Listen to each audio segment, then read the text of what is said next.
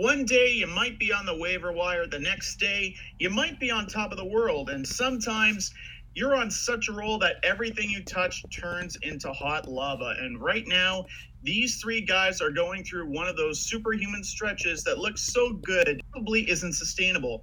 The trick to returning to form and not letting regression define the rest of your career. Which of these hot starts points to a promising future?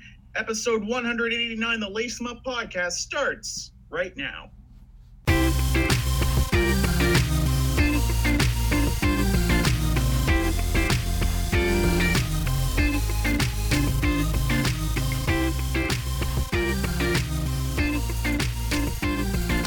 And now, it's time to lace 'em up. Here's Brett and Steve. And welcome to the show, ladies and gentlemen. I'm Steve Ellsworth. I'm Brett Dubuff. And uh, on today's show, uh, we're going to harken back to a few of the names that we mentioned in our previous episode. Uh, we're going to talk about some surprise goal scoring streaks. And uh, Brett, there are three players we are going to tackle today. Yes. Uh, so there are three guys. Uh, we're going to start with James Neal. Then we're going to go into a former teammate of James Neal, Erik Haula.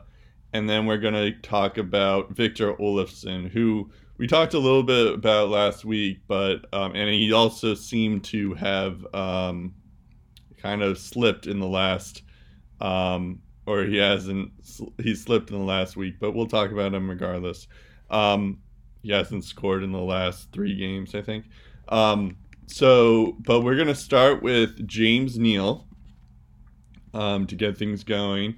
Uh, he has nine goals and ten points in eight games, um, 27 shots on goal. That's uh, 33.5% shooting percentage. Um, and I mean, so James Neal has been in the league for about 12 seasons now. Um, yeah, 12 years. Um, and you know he usually gets around 20 goals or 30 goals, but now he's on pace for he has nine goals in eight games. So I think if you do the math right, he's probably like on pace for like 90 goals or something like that. So you may not get that, but uh, I I, I thought that's kind of funny um, if if he does end up getting 90 goals. Um, he uh, he has 17 minutes of uh, average ice time. Um, and I kind of I love this this uh, if anyone doesn't know, but uh, both me and Steve use this site called Frozen Pool that Dobber Sports uses. Um, it's just a tool to use to see like the different uh, lineup combinations and stuff. So I was just checking it out to see because I thought for like I wanted to see how much how often James Neal is with Connor McDavid and Leon Draisaitl. And it turns out that on even strength, he's mostly with Ryan Nugent Hopkins. Um, and then it's either uh, Thomas Jurco and Alex Chiasson as the other guy. Um, and he's not with Leon Draisaitl and Connor McDavid um, until the the power play. Like that's the only time that he sees Connor McDavid and Leon Draisaitl. So I was going so before I found this out, I was going to make the case that like, oh, James Neal, um, he's just benefiting a lot from being with Connor McDavid and Leon Draisaitl, when really that's not really the case because um, uh, I guess well six of to be fair six of his nine goals uh, this year are on the power play. So maybe it is a little bit of a McDavid effect, but it's also like if you're if you're still on even strength with like someone else, then that's probably not uh solely like you're still doing well without Connor McDavid um even still. So um yeah, uh before I go on, what do you think about um, James Neal. I'm not surprised on the hot streak that much when you consider what he did prior to his years of slight regression after he left Pittsburgh. Um, even in his sophomore season with Dallas, he was pretty good. He had 27 goals and 55 points. Um, averaged just over 18 minutes per game, generated 200 shots on goal, so that's 2.5 shots per game. Um, his power play stats uh, weren't appealing at first. He had two goals on 38 shots with eight assists in his second year, but in fairness, Brad Richards that year was really clicking on the power play. He had 13 goals in a 40 point season with the man advantage, over 400 power play minutes amongst the league leaders uh, in power play minutes. So when you take a look at James Neal's power play stats in his second year, it's not all that bad when you consider Brad Richards was hogging up a lot of the power play ice time. And then you go to a year later, mid-season, he gets traded to Pittsburgh, and he's mostly playing on a line with Alex Kovalev, who at that point was still a decent player, but slowly regressing, slowly getting older, not the prime Alex Kovalev we're used to seeing. And over that six to seven week period uh, in 2011, when he was with the Penguins, James Neal only scored one goal and six points in 20 games.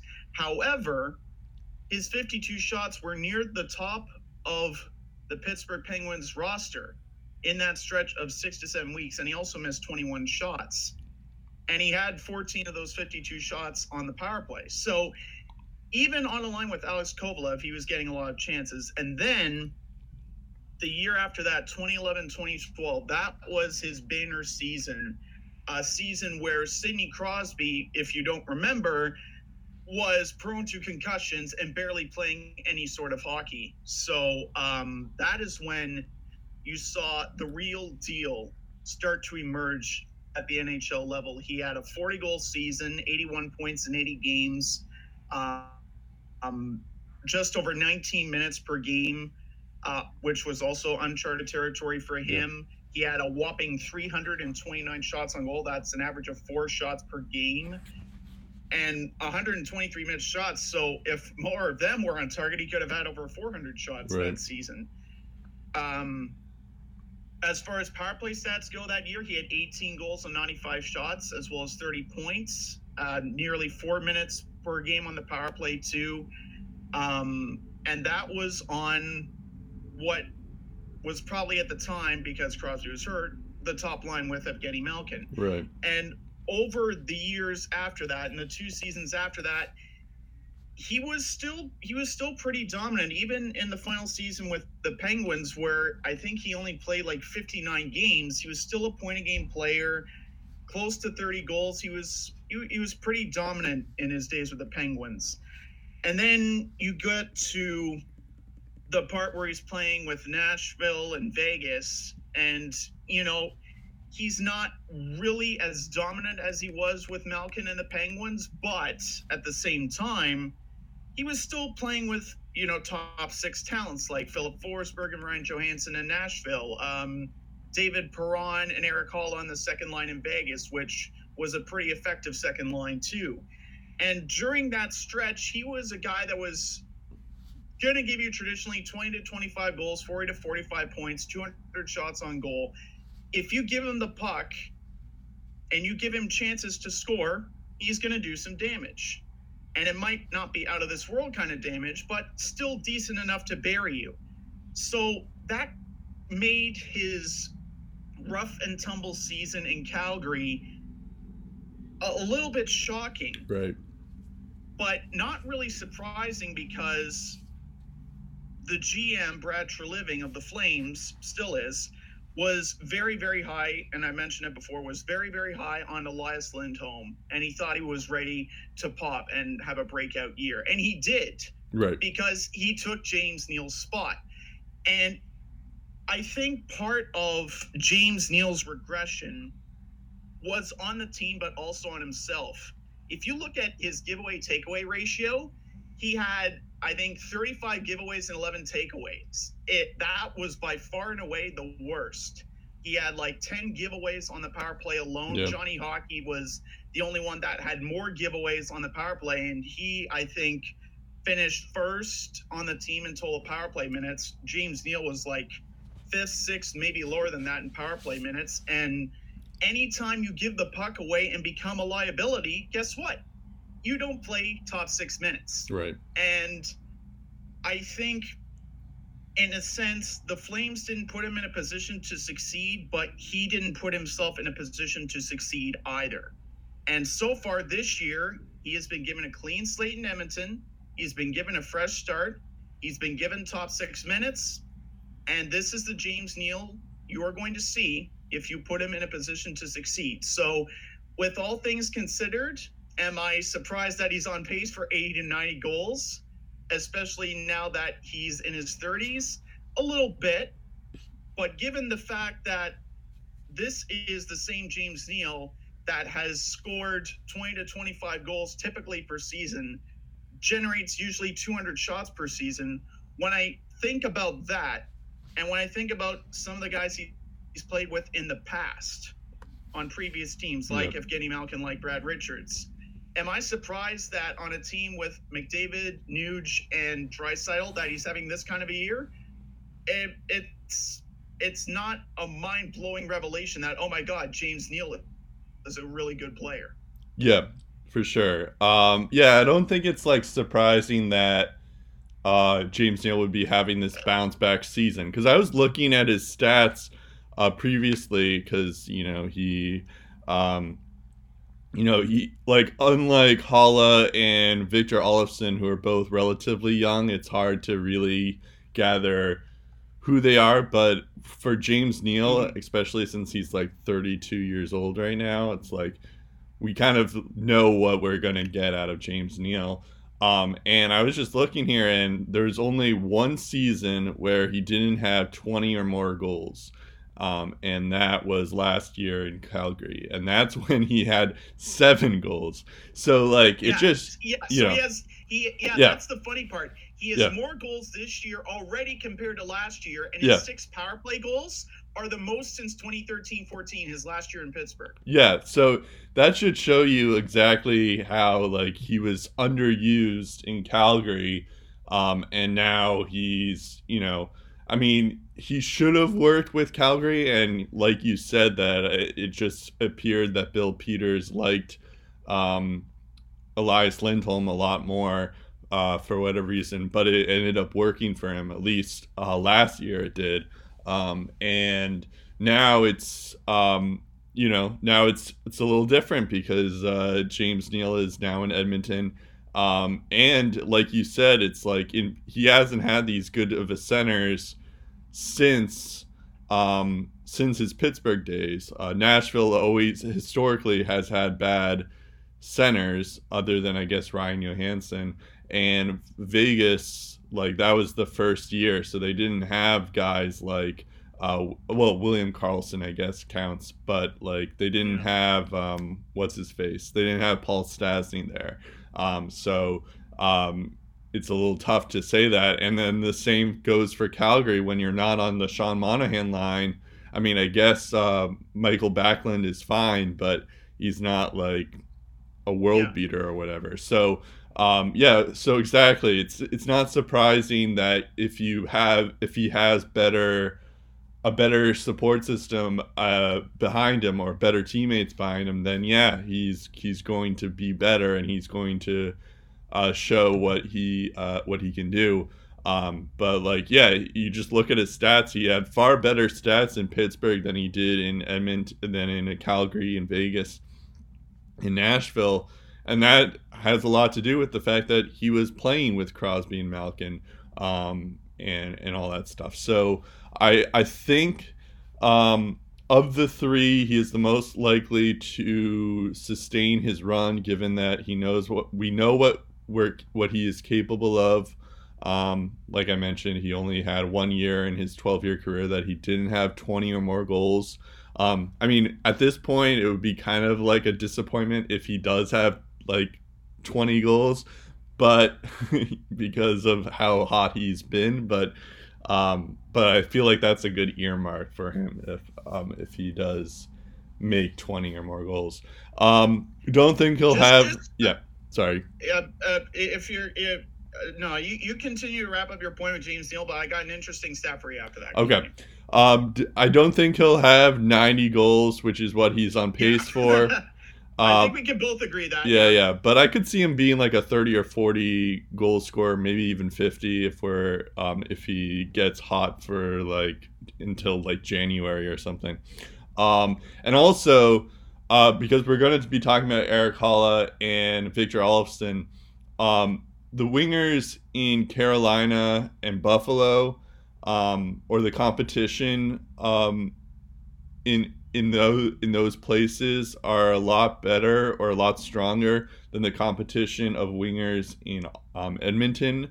So like um so for like Victor Olofsson's case for instance um it's uh you know like if he starts to struggle which it looks like he is starting to you know Buffalo will put back uh, Jeff Skinner in Mhm. because uh, Skinner was that guy um, last year, and you know they also have maybe Casey Mittelstadt can be a winger. I don't know, maybe they have a couple of other wingers. The, uh, Conor Sheary, um, Jimmy Vesey, um, Marcus Johansson could be a winger or something like that. So. Uh, they have a little bit of a competition. Same goes for Erik Haula, which I'll get into a bit when we talk about him. But um, just in, I mean, he's not a winger, obviously, but um, in terms of centers, it's like he's not even on this. He's not even on the second line. Uh, so it's it's, it's uh, uh, because of Jordan Staal, who's good defensively, and of course you have Sebastian Aho. So like if he starts to struggle, it's I mean it's a little bit of a different case for Carolina, I guess, but um, because he's on the third line, so he's not even getting top line minutes. Um, but uh, yeah, so so I think the the factor that the but like in Edmonton, I guess you could call up Kailer Yamamoto, um, maybe figure out uh, Jesse Puljujarvi if James Neal starts to struggle, but um, really there's not that many wingers that um, James like if James Neal is struggling, it's kind of like too bad, you know, and I think that's that's where it um, where I feel like James Neal's uh, deployment is pretty secure in in that sense. Um, whether he'll continue to do this, I'm not sure, but it's more likely that it's gonna he's gonna be able to sustain it or be at least a good player for Edmonton um, versus the other two. Okay, now go Yeah, to and- your and- your point. yeah, yeah, and and to add to your point, you know that that make that means the bottom six scores have got to step it up and chip in 10 to 15 goals, whatever their Yeah. benchmark is, because then the Oilers get into the habit of relying too much on their top six, and that's when you start to suffer in the standings. So um, the True. depth scoring definitely needs to improve. Um, here's here's the interesting stat I did not realize existed until I did some digging on the NHL's website. So going back to 2014-15, this was the year that led to the Oilers drafting Connor McDavid. Um, it should it should be noted that in a couple of these seasons, the Oilers weren't that good at generating shots in uh, in general. But here's a look at how often the Oilers use the wrist shots.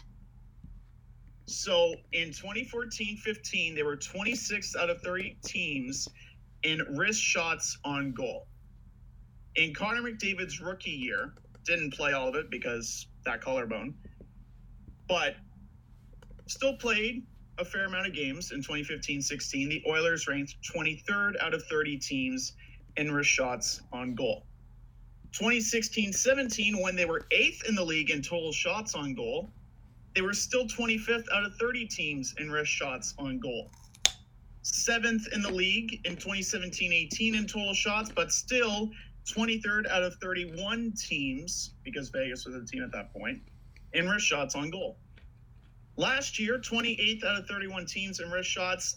This year, after eight games, bottom five in wrist shots on goal.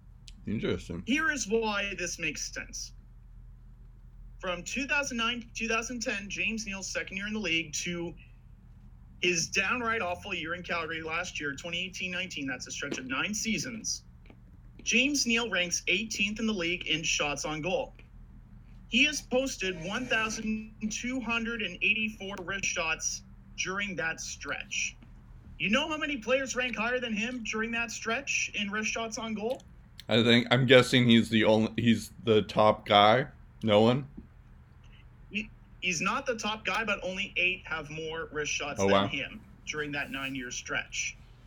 So, how many of those wrist shots went in the back of the net? Well, when you analyze James Neal's goal scoring during this nine-year stretch, 125 of his 245 goals have been wrist shot tallies. And dating from 2014-15 to game eight of this year, 70 of his last 119 goals have been scored via the wrist shot, including four of his first nine goals with the Oilers on just 11 shots with the wrist shot. So he's relying on that wrist shot more and more these days, an element that the Oilers have been lacking for years. So not only is he scoring goals, he's scoring goals in a way that not many people in Edmonton have seen in a while. So the fact that he adds another element to the Oilers offense is also important. So that's why I pointed out. Interesting. Yeah, I didn't realize that he um, that I guess that's another switch of wrist shots or like yeah, I guess that's an interesting uh, tidbit here. Um, yeah, whether Edmonton can continue to play well is another story um, altogether and something that we we may tackle a couple weeks from now or whatever. But um, yeah, we'll see how. Uh, I think a, a lot part of it is is how good James Neal will be um, throughout the year. Um, all right, let's get into our next guy. Um, his name is Erik Haula. Very similar to James Neal in that, uh, well, first off, they were they both were uh, teammates in that in that Vegas um, initial year um, in Vegas. Um, and uh, Erik Haula even did better than James Neal did in Vegas. Um, but also in the fact that uh, Erik Haula has been on a goal scoring streak. Um, he has seven goals and eight points in eight games, uh, or nine games, sorry, um, and uh, 25 shots, um, and that's roughly a 28 uh, percent shooting percentage. Um, so um, that's also ridiculously high. Um, I should mention that uh, Erik Haula was was injured um, as he sustained a big hit during the second period against the Ducks on uh, Friday, but uh, he might play on Thursday, which is when their when Carolina's next game is. Um, three of those goals, seven goals, were uh, power on the power play. Um, he has around the same uh, time on ice as James Neal, which is around 17 minutes per game, which is kind of surprising considering that he's on the third line, um, he's on the second power play, um, and all that stuff. So, um, so he is kind of like, I guess technically he's not a top six forward, but he's also he's also like getting the time on ice that would uh would be required like that could you know he's getting a ton of time on ice still. Uh 17 minutes is not bad. Um his line mates are Ryan Dzingel and Martin Necas um and he's also on the second line power play with Ryan Dzingel again Andrei Svechnikov and Teuvo Teravainen. Um, the interesting thing about Erik Haula is, in particular, is is that he's being deployed like he's a depth guy, and uh, both Sebastian Aho and Nino Niederreiter are both struggling. Uh, Jordan Staal doesn't is more of a defensive guy. Uh, Brock McGinn is somehow in this lineup, but like Teuvo Teravainen and Svechnikov seem and are seem to be the only guys on the top six line who are even contributing at all at the moment. Um, and then, of course, you have Erik Haula and Ryan Dzingel, who have been uh, very good together um, along with Martin Necas, the other guy. So it's it's an interesting development because now the depth scoring is improving purely because the best player, Sebastian Aho, is not really performing like we are we expect him to. I assume he'll eventually figure it out, Sebastian Aho, but um, at the moment he's um, he's not doing that. So, um, but the other thing about the thing, let's see here. So he's not getting great deployment, but there's something to be said for almost being a goal per game player when he's on the third line. Um, and um, I wonder. Um, I don't think Aho is going to be like moved down. Maybe he's injured or something like that. But um, maybe I, I know that Aho is struggling and uh, Jordan Staal is like good defensively, but I kind of wonder if maybe they move Haula up um, to like the second line center um, at some point this season. Um, and then lastly, before I bring it to you, um, he had uh, he had 29 goals and 55 points in 76 games for Vegas his first year there, um, or yeah, his first year there. Then got injured the next year. Um, so I could see him still realistically being a 50 to 60 point guy, but um, but yeah, this like the fact that he's on the third line, the fact that he's on the second line power, the second power play it kind of bothers me. So that does have me a little bit worried.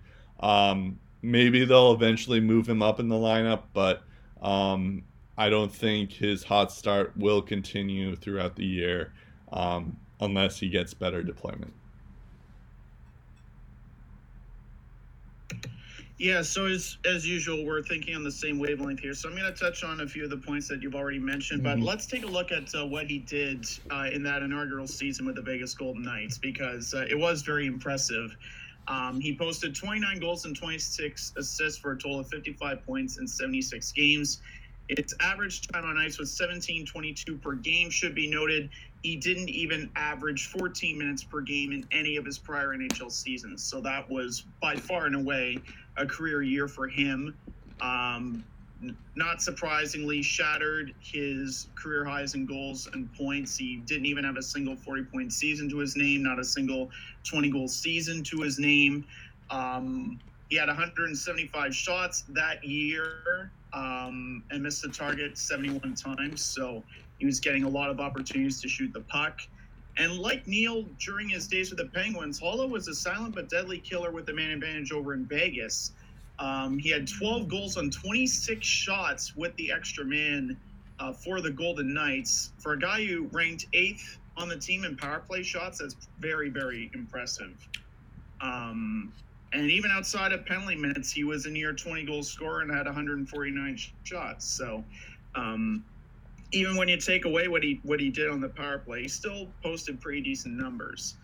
Um, during this time, he spent 10 to 15 percent of his even strength ice time with James Neal, uh, as well as the likes of Thomas Tatar and Alex Tuch. But the majority of his time was spent with David Perron, who had a career year himself that season.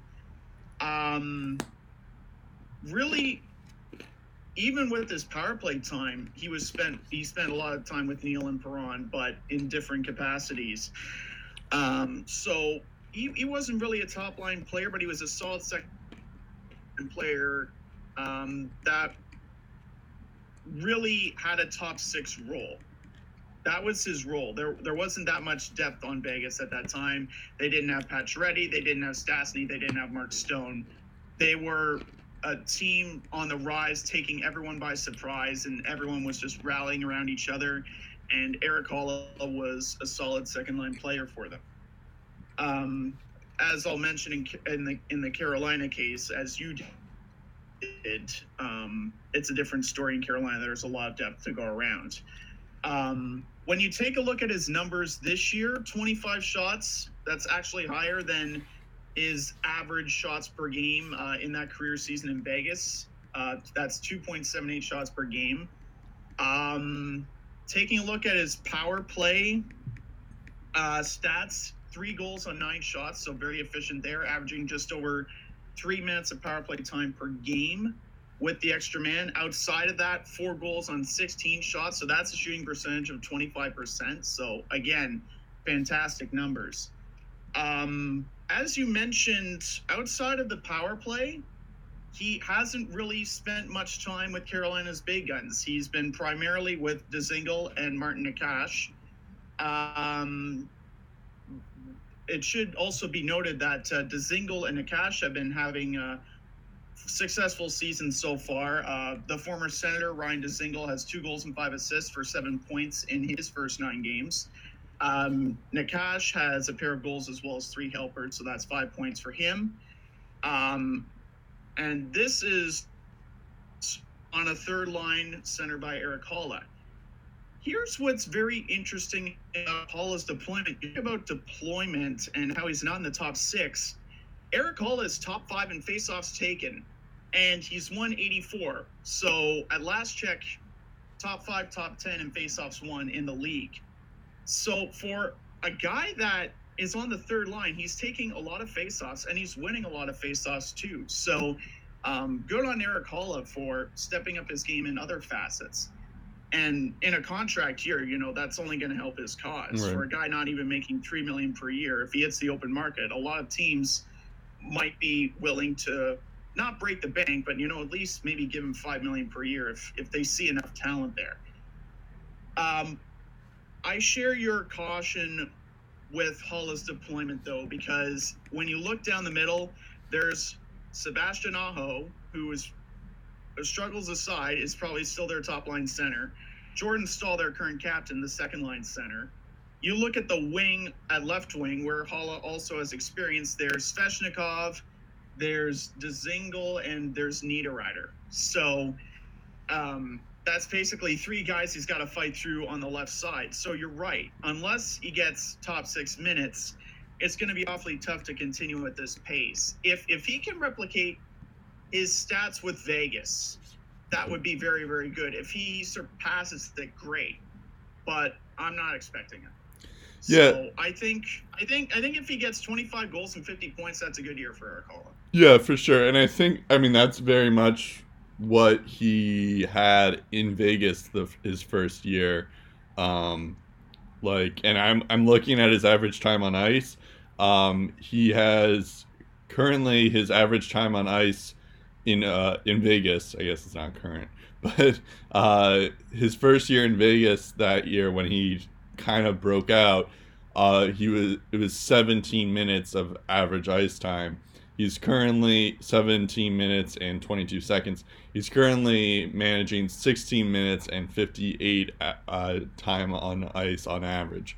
So he's getting around the same ice time. So maybe there is something to be said about like, you know, like he is kind of like he's technically on the third line, he's technically on the second power play unit, but he's also produced he is getting the minutes and he is producing like he is a top line person. So there is something to be said for being on the third line and still being able to produce.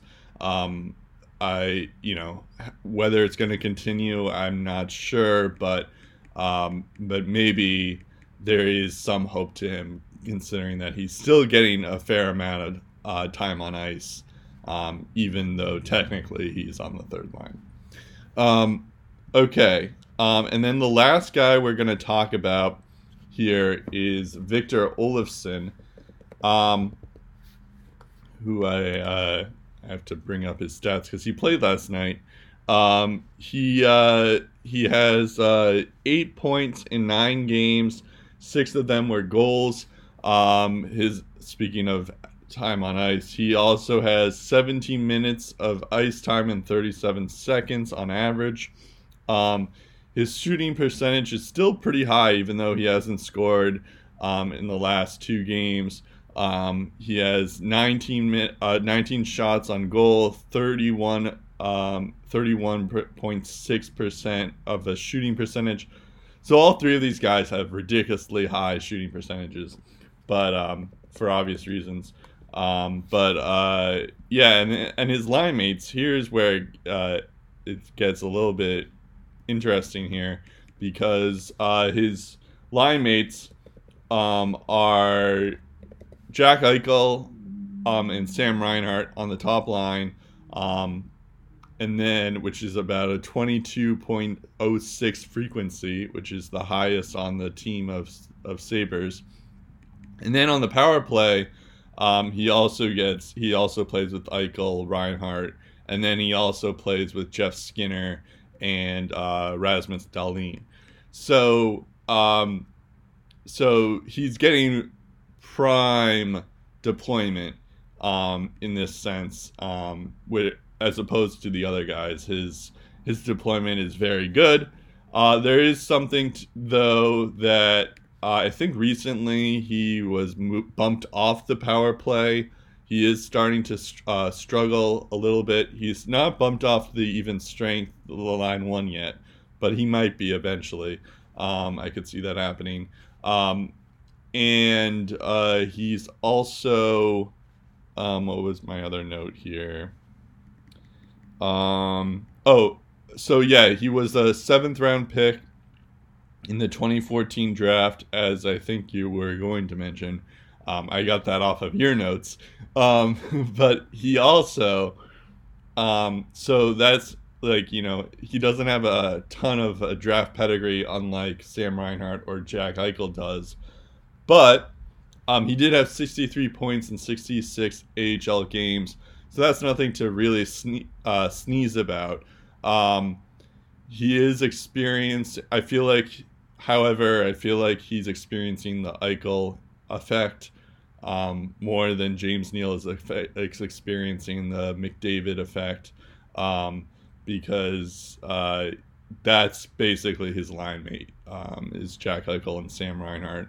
Um, so, um, so of the three, I think he's going to be the least sustainable. But, um, but if he continues to be with Eichel and Reinhart, who are proven players, I feel like he has a good chance of being able to be a decent player for the Buffalo Sabres.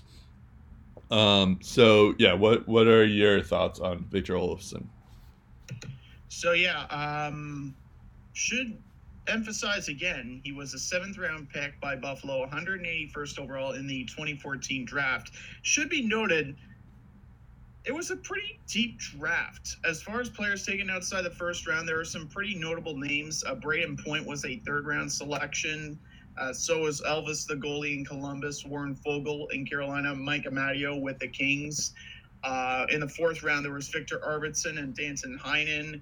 Um, you had Anders Bjork in round five, Sammy Blais, right. who is now with the Blues. He was a round six selection. The only other notable guy that was taken in the seventh round outside of Victor Olofsson was Andre Kase of the Ducks. He was one of the last picks taken um, by the Ducks that year.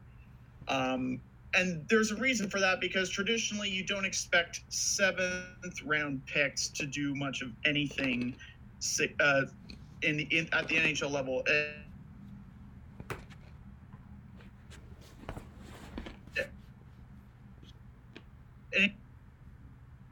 While now. Um, and his rise, to be perfectly honest, didn't really begin until 2016-17 when he was uh, in the uh, Swedish Hockey League, um, which he spent with Frölunda. He had nine goals and 18 assists for 27 points in 51 regular season games. So not superhuman stats, but not not uh, that bad either in the playoffs is that year in the 2017 playoffs that's when he really get going. He had four goals and eight assists for 12 points in 14 games. Um, the following season 2017-18 he drops 27 goals and 16 assists for 43 points in 50 games. That was his fourth season of duty in the swedish hockey league. Prior to that over four seasons he had 33 goals and 41 assists combined in 150 games. So up until that point, he wasn't a hot commodity. Mm. And then he goes to North America for the first time. Never played a professional season in North America prior to last year. So he starts off in the American Hockey League with the Rochester Americans, Buffalo's affiliate. As a rookie, he led the team with 30 goals, 33 assists, and 63 points. All three categories, he was the team leader. He was one of 13 AHL players to hit 30 goals that year while cementing a spot in the scoring race as a top 15 point producer. He ranked third on the Americans with 193 shots on goal, sat in the league's top 20 in that stat as well. And if you break down how he scored his goals, he had 20 at even strength. So he could score a lot of power play goals. He had nine, but he had 20 goals at even strength. And then we get to the final week of the NHL season last year when the Buffalo Sabres called him up to the show. And in the six games he played, he put on a show while with Jack Eichel. So even last year, in the short time he spent with the Sabres, he was on the Jack Eichel line. And both of the two goals that he scored were on the power play. He averaged 3.5 shots per game.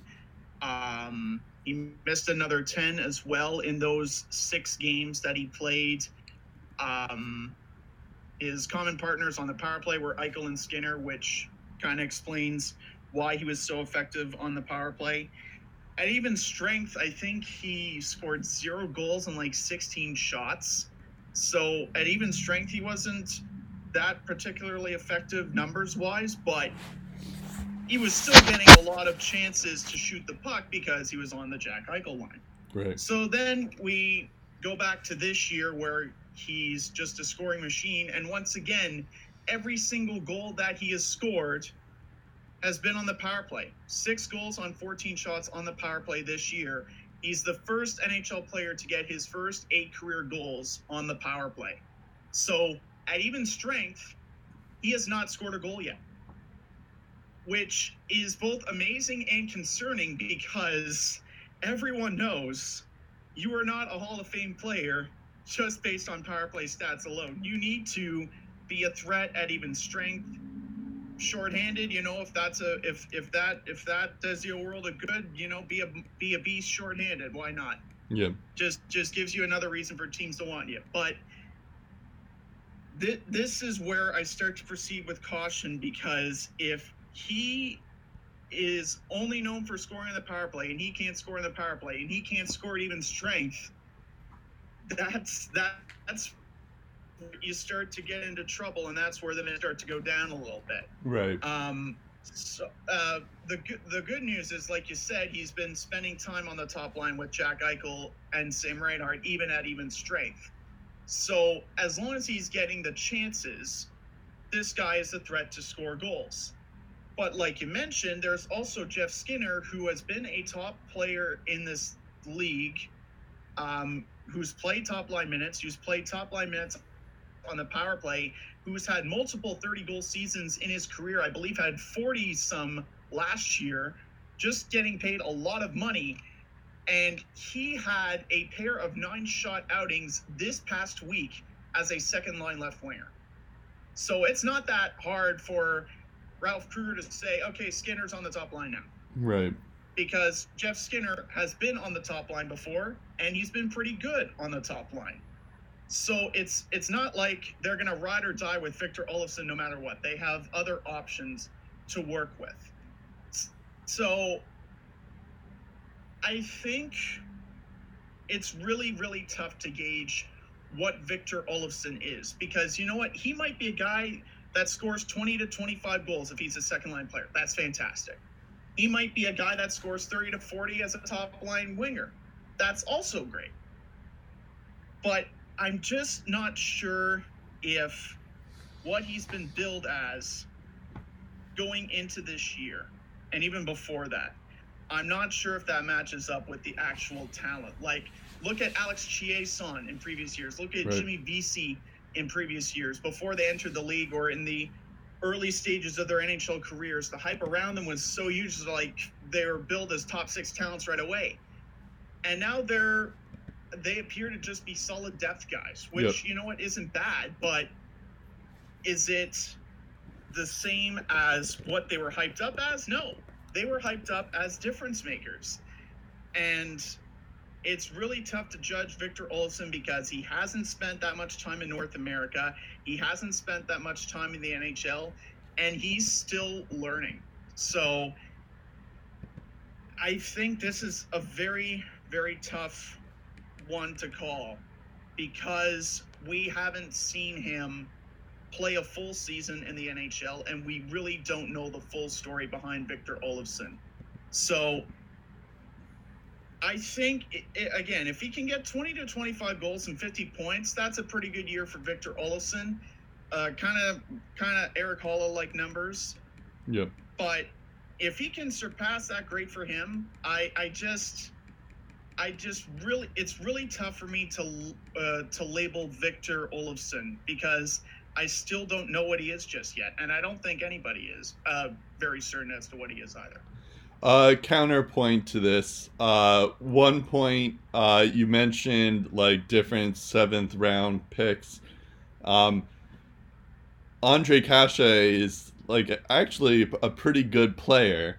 Um, so it's not it's not like completely unheard of for like players from the seventh round to be like these hidden gems. Jamie Benn is the classic example of a guy who was drafted very late um, and then turned out to be a pretty good player. Um, also, like you know, the same could be said for like, I mean, obviously Johnny Gaudreau was a fourth round pick. Um, Jake Guentzel was a third round pick, but like, it's not completely unheard of to, for players to be, um, to like, make it like after the first round. In fact, that's kind of why the Edmonton Oilers have struggled as a team because they haven't been able to develop players that weren't drafted in the first round. Um, That's a very good point. So, uh, so just to base it off of the fact that he was a seventh round pick seems a little odd to me um, because I don't really take too much account to draft pedigree. It's like if you can make it, you can make it kind of thing, and like you know, and the draft is always like it's a big time in hindsight type situation. So like True. if you know because like if uh, 2014 was going to be have a draft again um, somehow like if we're going to redraft it David Pastrnak would be first the first overall pick. so um, instead he was picked 25th. So it's it's um I mean I guess there was also Leon Draisaitl, so I guess you can make a case for Leon Draisaitl now that I think about it. But yeah. um but having said that, you have um you know, it's like so just just being a late draft pick shouldn't matter in terms of how good this player can be in the NHL. Um your other point about him only scoring during the power play might have some legs um, because you know it, it shows that he's he's only one dimensional at the moment. Of course, he could show that you know he's good on other aspects of the game, but if you can only score in the power play, um, that's kind of um, that's a it's an alarming um, stat. I mean, it's obviously pretty good because you know you can score in the power play, but um, and that's a good uh, good unique skill to have where you're a power play specialist and whatnot. But um, if that's all you have, then that kind of limits what you can do and how much ice time you do have. Um, so that I do take some regards, and then like I said for James Neal, um, you know it's it's a different situation in Buffalo because if Victor Olofsson starts to struggle, which it looks like he is, because he hasn't scored in the last two games. He hasn't even gotten a shot off. He's gotten two shots off in the last two games. Um, he didn't even get a shot off last night. Um, the you know if he starts to struggle even more, then Jeff Skinner is going to take his place. Um, and mm-hmm. and even still, you have guys like Conor Sheary who's looking good. Uh, you have um, maybe you move up Casey Mittelstadt who plays wing. Maybe you move up Mar- Marcus Johansson who plays wing sometimes, left wing sometimes. So like they have a lot of options if Victor Olofsson doesn't uh, work out at the moment. So I feel like if um if I guess or maybe when um he's not working with Eichel or Reinhart, then that's when you start to wonder, okay, maybe he's more of a middle line guy versus uh, a top line guy. Um, but um, but yeah, at the moment I um, yeah, so I, I imagine Jeff Skinner will eventually move up that lineup um, once Olofsson starts to struggle again. Um, yeah. yeah. Um, there, there, were a couple of interesting quotes because I, I saw this interesting article when uh, Victor Olofsson made the team out of training camp. And there was this ex- extensive article about uh, previous players and coaches talking about him. And um, it, it offered up some interesting points as to you know why Victor Olofsson will be able to stick around and maybe be an impact player in the league. Um, there's um, there's one quote from um, Chris Taylor, his AHL coach in Rochester last year. He said uh, in the past, in, in, the final two months of the regular season, he started to play Victor Olofsson more on the penalty kill, and he actually thrived on it. Um, so the fact that he's trying to get into the defensive game is also encouraging. Um, Linus Ullmark, who is his teammate in MoDo, um, explained how Victor Olsson would hide his shot. He says, for some guys, they open up the blade in a typical way where they hint with their shoulders, how they put their elbows. And for, he says, for us goalies, it's more about reading the player than reading the actual shot because guys in this league, they shoot too fast. So he says, if I just want to go off the puck speed and where the release is, I'm not going to make the save. I have to actually kind of read the player beforehand. And he goes on to say what Victor Olofsson does well is he hides all those intentions in a very peculiar way, which makes it very harder to know where he's actually going to shoot the puck. So if he can be deceptive with his shot and continue to adapt with what the goalies are picking up, he could still be a pretty effective shooter in this league. Um, and another analogy that uh, the Frölunda coach, uh, his Frölunda coach uh, Roger Rönnberg said um, he, he says he's he's very he's very um, he, he always shoots to score. He's very smart with the puck, very smart with his shots. He doesn't shoot to collect any rebounds. He finds those holes that's hard to cover for the goalie, and he's he's also very, very coachable. And a guy like Ralph Krueger, who is a very good people person, has really gotten a hold of the Sabres team. Like if you listen to Rasmus Ristolainen in his comments uh, a few games into the season, he says Ralph Krueger is one of the best coaches I have ever worked with. And this was a guy who wasn't sure about his future in Buffalo a couple of years, uh, a couple of weeks back. Maybe I can't say 100% sure if that's changed or not, but he really seems to like Ralph Krueger. So if Ralph Krueger and Victor Olofsson really vibe together well and they they really feed off of each other, and Victor Olofsson is always willing to learn and put himself in new situations, and he's always willing to adapt and adapt with ease. I could really see a bright future for this kid. I just don't know what that future looks like because, like a lot of us that don't watch European hockey on the regular, we don't know much about this kid because we haven't seen him play a whole lot. Right. Yeah, I guess that's fair. That's a fair point. Um, also, I should because you were mentioning the Swedish Hockey League, like you know he had 43 points in 50 games last year for uh, Frölunda, 27 points in 51 games uh, the year before that. Like you know the uh, I've looked at the stats at the Swedish Hockey League before. Uh, they don't usually have a ton of high scoring uh, point getters like that. So that's there is something to be said for like even I was mostly focused on the AHL, but like even from like the Swedish Hockey League perspective, having like 43 point almost a point per game um, is still pretty good uh, for the Swedish Hockey League because the scoring isn't as high as it is in the NHL or the AHL. Um, so that, that's uh, that's a pretty good uh, mark in that sense too. Yeah, I, I was I was more so surprised from the AHL stats the fact that he was a rookie in the AHL, never playing a season in North America before, and he just goes out and scores thirty right. goals and sixty points like it's nothing. Well, it's kind of like um, Elias Pettersson. Like Pettersson, yeah. like made wrecked havoc in the SHL, and then all of a sudden he the next year he's he's like a superstar um, rookie in the NHL. So it's very similar in that sense. But yeah, you're mm-hmm. you're right.